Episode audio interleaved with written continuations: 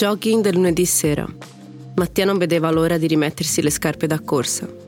Si sente caldo negli ultimi giorni. Una corsa tra gli alberi, freschi e ondeggianti, lo delizierà. Ma questo non è l'unico motivo per cui non vede l'ora che arrivi stasera. Dopo l'avventura della scorsa settimana, ha voglia di qualcosa di più. In questi giorni, nella sua testa, si sono susseguiti gli scenari più fantasiosi.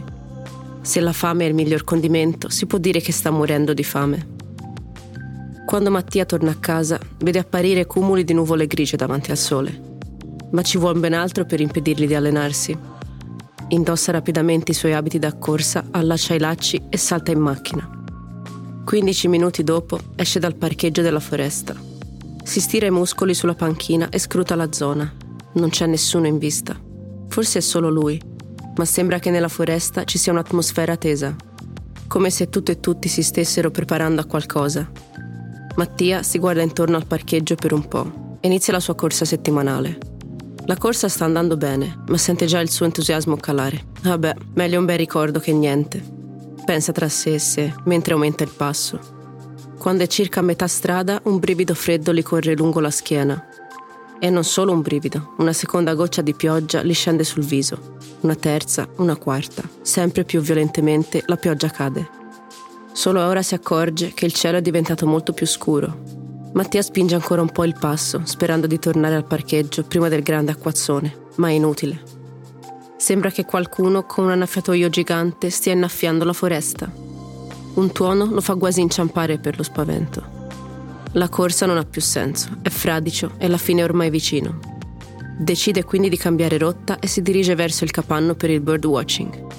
Quando arriva alla capanna, un lampo illumina la foresta, seguito da un nuovo enorme tuono. Anche in questo caso è spaventato, ma non solo dal botto. All'interno del capanno degli uccelli, una bella signorina si ripara dalla pioggia. Attraverso una finestra di osservazione nella parete di legno, osserva il gioco di luci e suoni che dà spettacolo sul lago. Non è una cosa così speciale, se non fosse che lei lo sta facendo mezza nuda.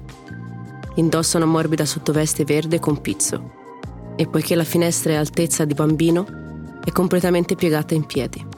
In questo modo Mattia ha una fantastica visione delle sue lunghe gambe e del suo sedere sodo. Nel punto in cui le gambe si fondono con le natiche, attraverso gli slip verdi si intravede il contorno ben modellato di una collinetta spiovente. Questa vista non lo lascia indifferente e sente che nel frattempo anche il suo membro sta formando una collinetta. Sulla panchina accanto a lei giace un paio di pantaloncini neri grondanti di pioggia. Accanto ad essi si trova un top coordinato altrettanto fradicio. Questo significa che, in effetti, ora che la guarda più da vicino, vede che oltre alle mutandine indossa solo un reggiseno coordinato. A causa della sua posa seducente, la sua attenzione è stata completamente attirata dalle mutandine, che pedono come una coperta su una sedia. Con il rumore della pioggia che cade sul tetto, lei non ha ancora sentito che lui è entrato nella capanna. Mattia si gode la vista, ma si sente ancora un po' a disagio per questo sbirciare furtivo. «Nessun problema?» chiede. In un attimo lei si gira, lo guarda dalla testa ai piedi, si accorge di essere solo lingerie. Si copre il più possibile il corpo nudo con le mani e diventa rossa. Scusa, ma avevo freddo così in quei vestiti fradici. E ho pensato forse meglio toglierli e stenderli ad asciugare un po'. Grazie al calore il mio corpo e i miei vestiti si asciugheranno rapidamente, pensava lui. Ma scopre che non è poi così calda, perché Mattia vede che i suoi capezzoli sono già diventati duri e sono chiaramente visibili attraverso il reggiseno. Lei nota dove si soffermano i suoi occhi e lui ha l'impressione che lei apprezzi il suo sguardo, come un complimento. «Spero che non ti dispiaccia se lascio asciugare ancora un po' i miei vestiti», chiede. «Non mi sentirai lamentare», risponde lui. Cade il silenzio e ognuno di loro fissa il piccolo lago davanti a sé. «Forse è meglio che faccia lo stesso», dice lui, per rompere il silenzio. «Vai pure», dice lei senza voltarsi. Mattia si toglie le scarpe e appoggia la sua maglietta sporca accanto a quella di lei. Nel momento in cui si toglie i pantaloncini da corsa, si rende conto che ormai nei boxer la sua piccola collinetta non è più così piccola, ma anzi ben visibile e prominente. Lei non se ne accorge, continuano a guardare lo spettacolo di luci nel cielo, mentre lui si spoglia. Eccole lì, fianco a fianco in mutande, la tensione è palpabile. «Pensavo di essere l'unica pazza a correre con questo tempo», dice lei. «Quanto pare no», risponde lui laconico. Vado a correre ogni lunedì sera e con il caldo degli ultimi giorni avevo bisogno di un po' di refrigerio. Non vedevo l'ora di farlo. Lei si gira e lo guarda dritto negli occhi. Tra loro c'è solo un po' di spazio. Ne ha ancora voglia, ora che è tutto così bagnato? Chiede. Ma il sottofondo ambiguo è evidente. Immagino che ora si asciugherà in fretta, dice lui tanto per dire qualcosa. Non credo, risponde lei. Basta sentirlo.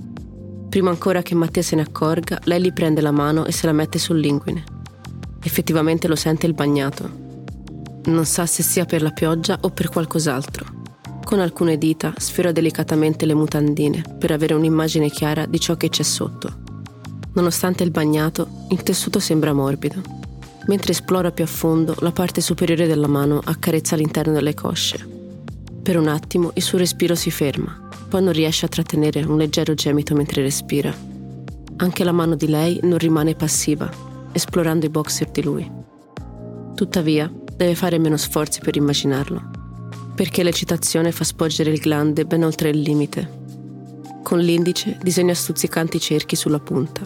Ogni nuovo cerchio si allarga e approfondisce un po', fino a quando dopo qualche cerchio lo stringe completamente. Mentre lei fa scorrere la mano su e giù per la sua asta dura, lui è riuscito a mappare completamente il suo territorio. Il suo dito medio cerca l'apertura tra le sue labbra, che diventa sempre più evidente. Mentre si esplorano a vicenda, i loro sguardi si incontrano e qualche istante dopo le loro labbra. Si baciano appassionatamente, le loro mani rimangono diligentemente occupate. Il tempo sembra fermarsi per un attimo, finché un lampo illumina la capanna e lei, spaventata, lo stringe forte. Forse sarebbe meglio toglierti le mutandine bagnate dopo tutto, le sussurra dolcemente all'orecchio. Lei si sistema sulla panchina, allunga le gambe verso di lui e gli dice «Fai pure». Lui si mette in ginocchio davanti a lei, in modo da potersi godere il regalo dalla prima fila, prima di aprirlo. Appoggia una mano su ciascuno dei piedi di lei, accarezzando lentamente verso l'alto l'esterno delle gambe, fino a raggiungere le mutandine. Mattia infila 2 indici nelle mutandine brasiliane e le tira giù. A quanto pare, non solo le sue mutandine sono di tipo brasiliano. I suoi peli pubici sono così corati che formano una perfetta striscia di atterraggio verso la sua bella figa lucida. Getta le mutandine con il resto degli indumenti bagnati e rivolge tutta la sua attenzione a ciò che ha davanti. Le sue labbra sono lisce come la seta quando lui le accarezza. Le massaggia e le stringe delicatamente e sente che le labbra sono gonfie. Gli occhi di lei sono chiusi e lui nota che si sta godendo le attenzioni. Con cautela cerca il clitoride, che trova con sorprendente rapidità. A questo punto le apre le gambe ancora di più, fino a quando i suoi piedi possono poggiare accanto a lei sulla panca. La sua agilità è un indubbio vantaggio. Mattia ne approfitta per scivolare un po' più vicino.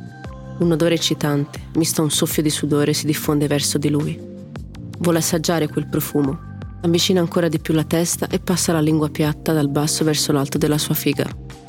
Dà ancora qualche colpo, ma più forte e più veloce. Le mette una mano sul ventre per sentire cosa fa la sua lingua sul suo corpo.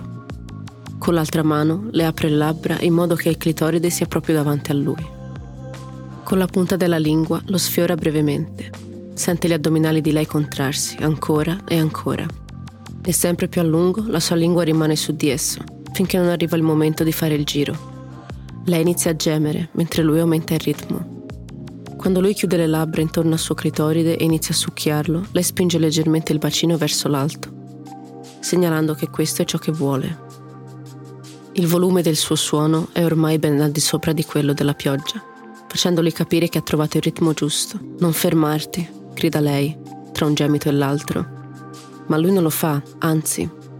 Un forte tuono soffoca le sue grida, mentre lui sente i muscoli di lei contrarsi. Lui rallenta il ritmo, ma non c'è molto tempo. «Ti voglio dentro di me», dice lei ancora mezza ansimante. «Adesso». Mattia non se lo fa dire 2 volte e fa scivolare dentro di lei il suo pene, duro come una roccia. Lei si sente beatamente calda e bagnata.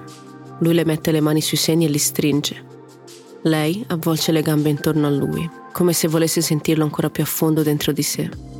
Questo eccita Mattia ancora di più e spinge sempre più forte.